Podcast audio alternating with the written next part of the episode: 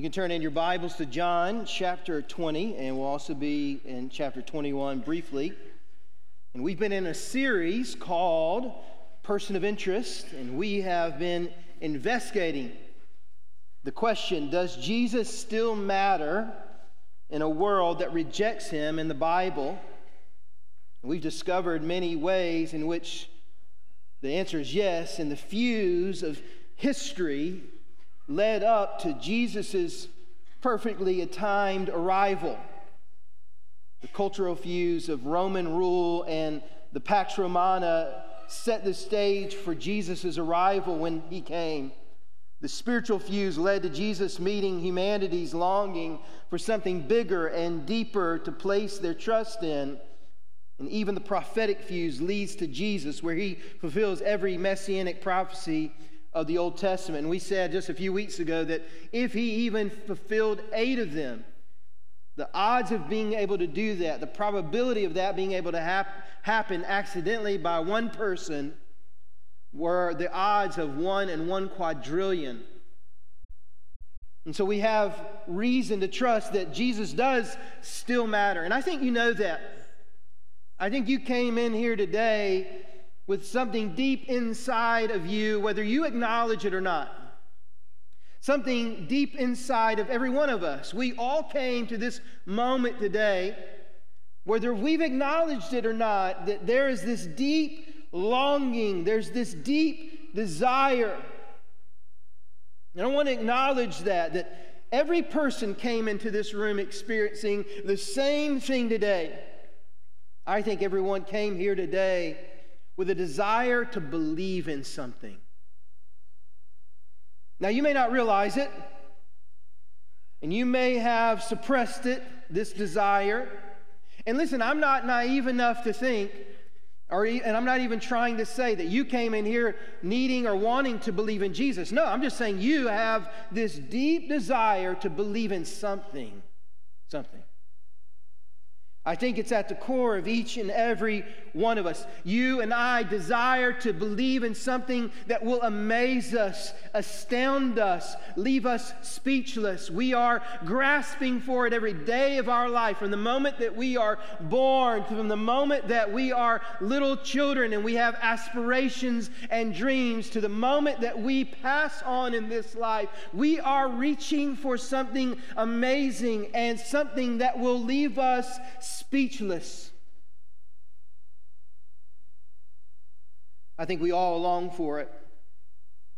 I think sometimes we suppress it. I think sometimes the difficulties of this world will push it down, will challenge us, will make it difficult for us.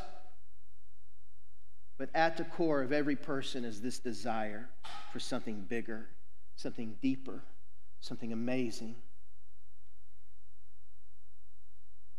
Something bigger than yourself.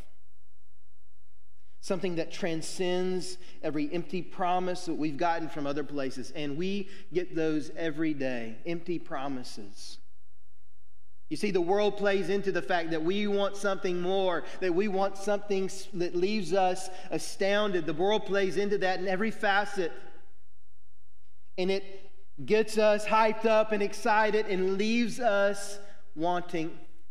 It crushes us at times. It makes it hard at times because we've looked for the deeper. We've looked for the amazing in people, and we've looked at, for it in substances, and we've looked for it in experiences, and everywhere that you've looked for it that was not substantial, that was not fulfilling, it left you wanting more. It left you feeling as if you may never attain to that thing.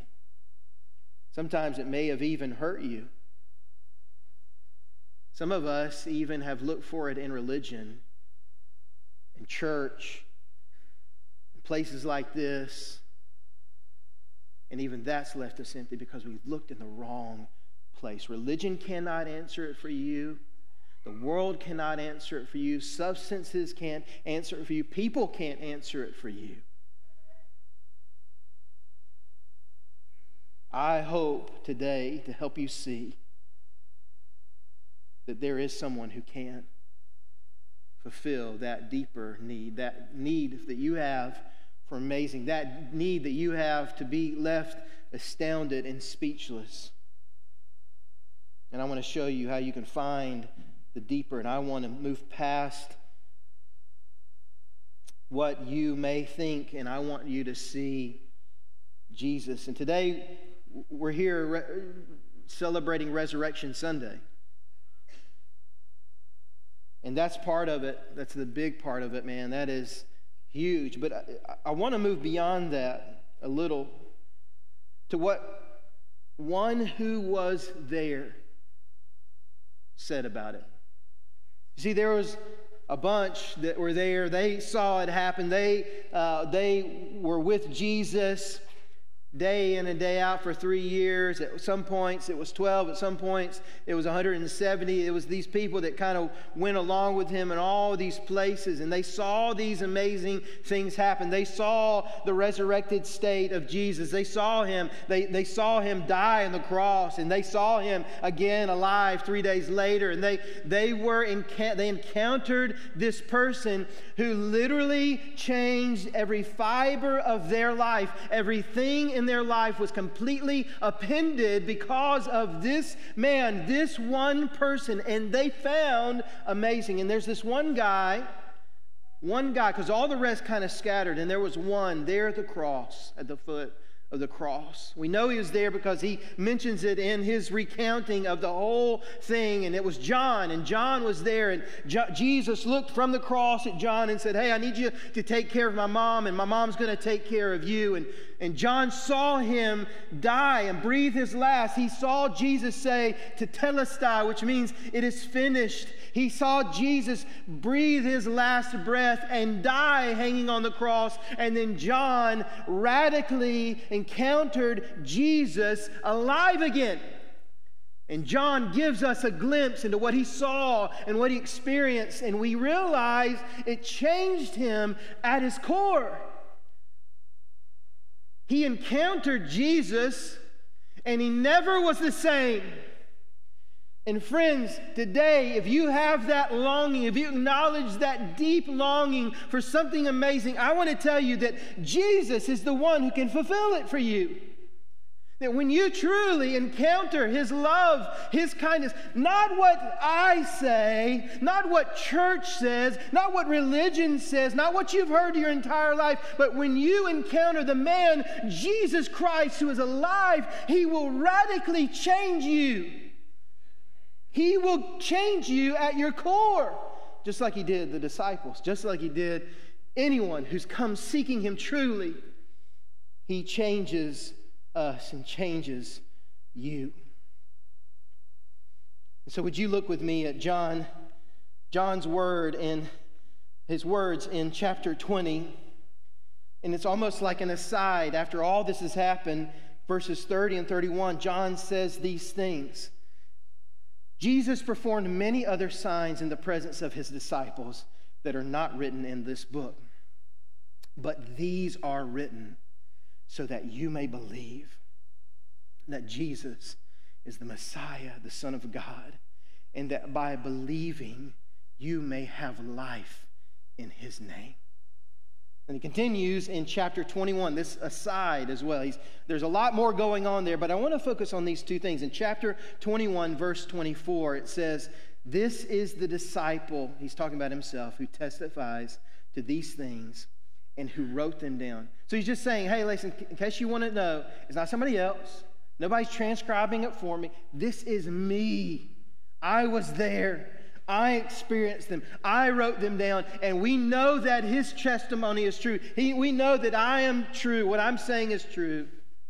And there are also many other things that Jesus did, which, if every one of them were written down, I suppose not even the world itself can contain the books that would be written. This is the word of the Lord.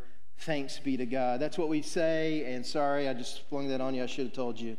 Uh, but this is the word of God, and may it speak over our hearts today. In these two passages, we see three things that come, become evident about how we can encounter Jesus and believe in him and be changed.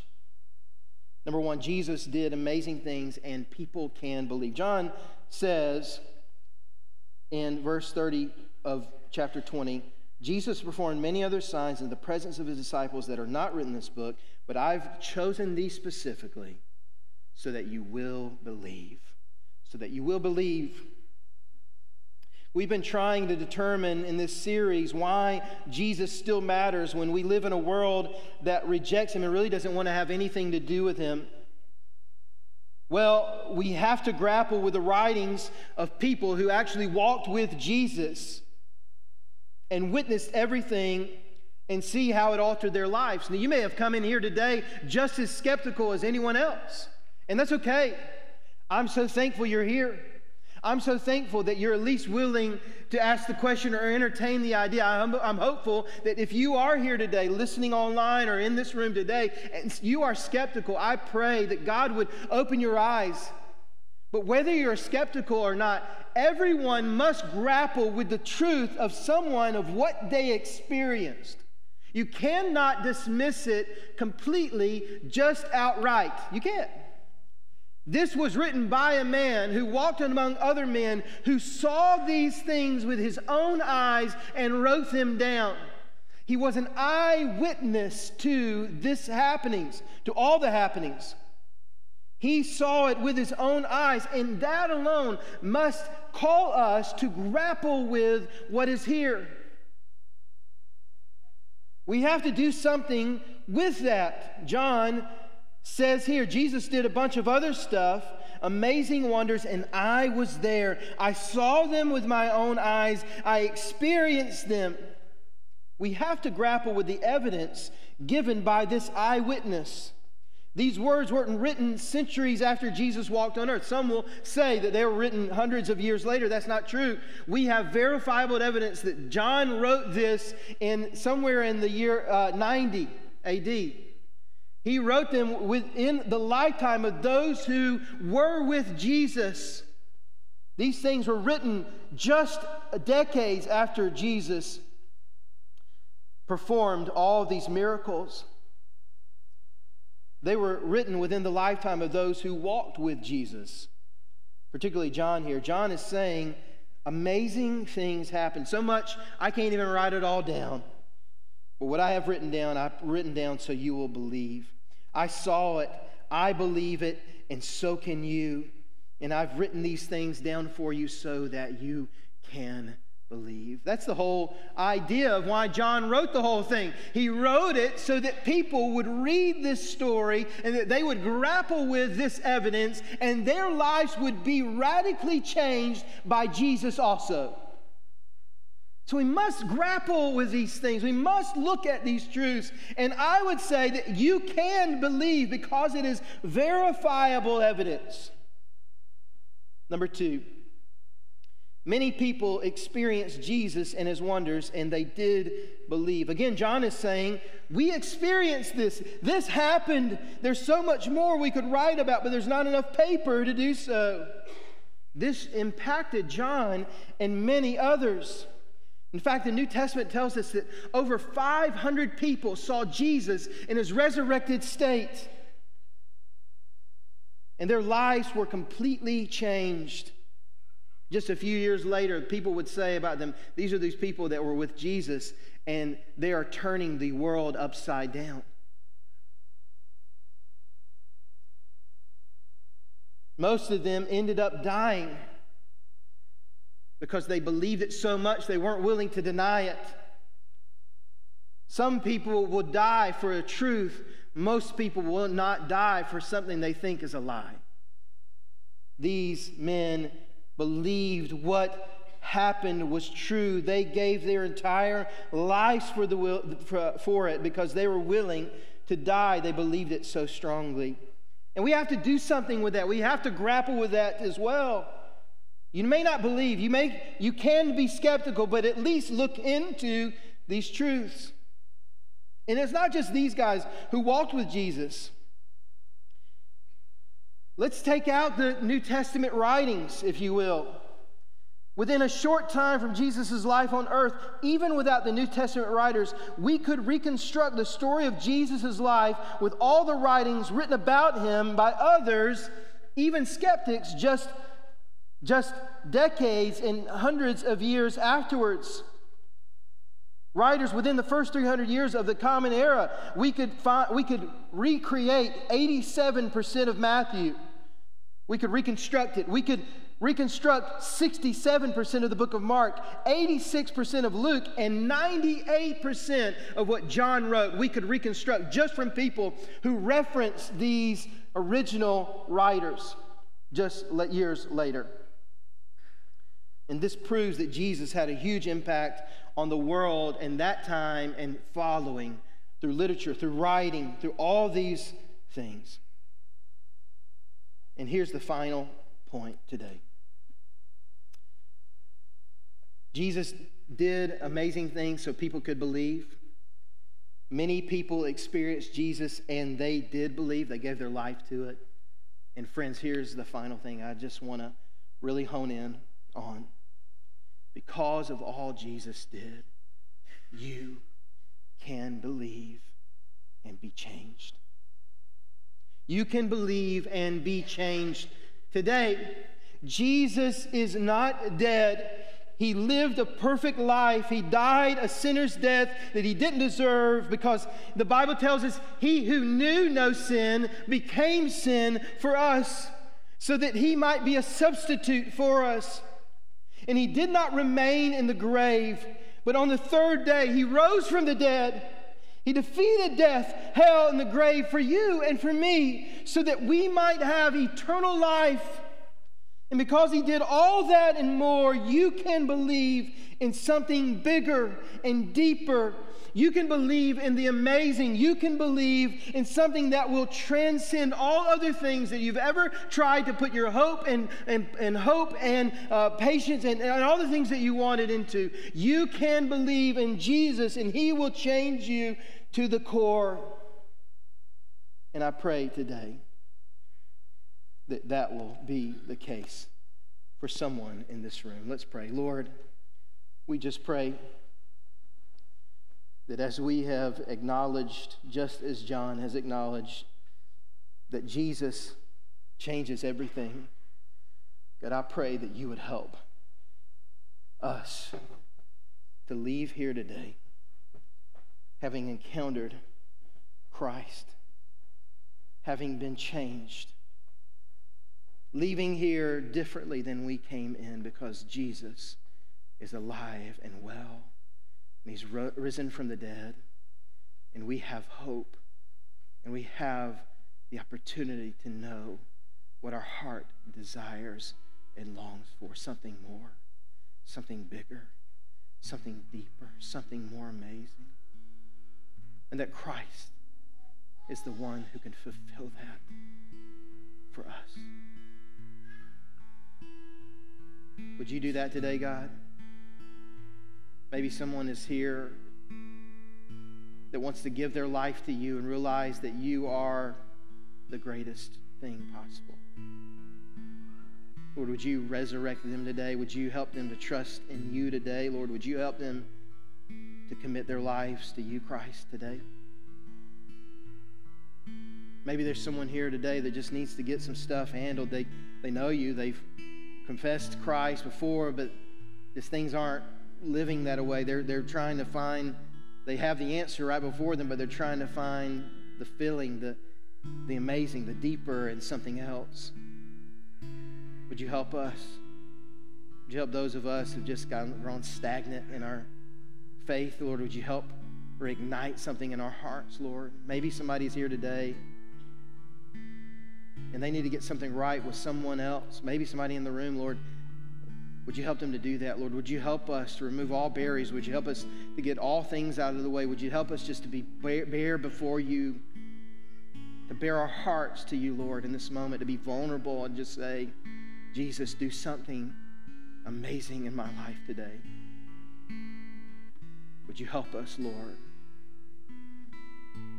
Because, Lord, we can't do that on our own. I can't do it. I can't conjure that up. I can't make that happen.